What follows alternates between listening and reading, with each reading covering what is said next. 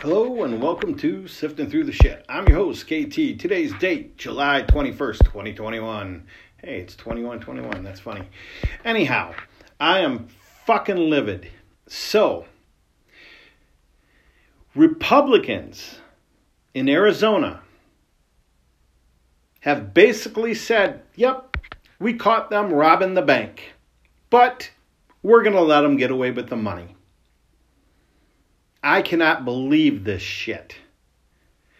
Then I just heard North Carolina has the election boards has denied access to a audit or inspection of the election machines in North Carolina. Now, I don't know who won North Carolina, if it was Trump or Biden, but it doesn't matter. I want every state in their primary counties, their biggest cities, I want those election machines. I want their whole election system under audit. I want to see the forensic details of every mail in ballot that went out and came in. Because according to reports, Arizona sent, or I'm sorry, received 75,000 more mail in ballots than they sent out.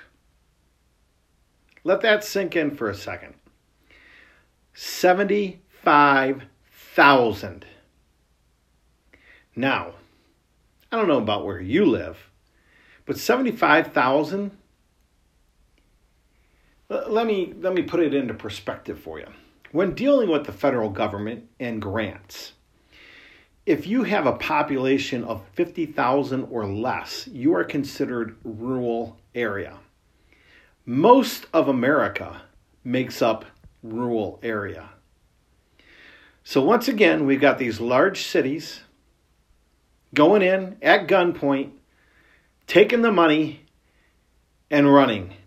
Getting caught now, and we're just saying, well, there's nothing we can do about it. We can't we can't pull back our our electors. And even if we could, you know, we it's just one state, it wouldn't be enough to make a difference. Well, you're right, it may not.